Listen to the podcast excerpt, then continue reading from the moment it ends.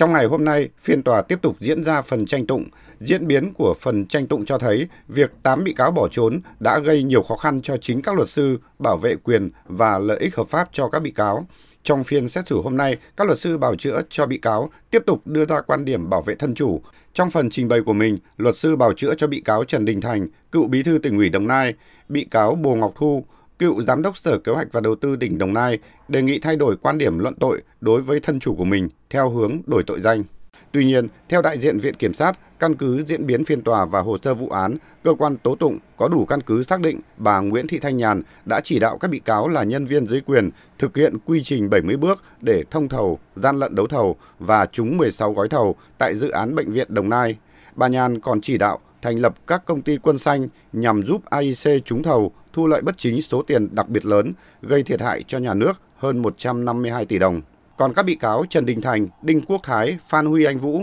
và Bồ Ngọc Thu đã nhận hối lộ hơn 43 tỷ đồng từ bà Nhàn và công ty AIC để giúp doanh nghiệp này tham dự và trúng 16 gói thầu mua sắm thiết bị y tế tại dự án Bệnh viện Đa khoa Đồng Nai. Quá trình điều tra, truy tố và xét xử, ông Trần Đình Thành cùng đồng phạm đã thừa nhận cáo buộc.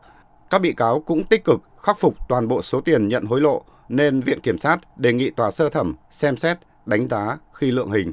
Theo đại diện Viện Kiểm sát, trong số 36 bị cáo của vụ án, bà Nguyễn Thị Thanh Nhàn và 7 người khác đã bỏ trốn dù được kêu gọi ra đầu thú để hưởng sự khoan hồng của pháp luật. Việc tòa án xét xử các bị cáo, kể cả 8 bị cáo vắng mặt là kịp thời, đúng trình tự thủ tục về tố tụng hình sự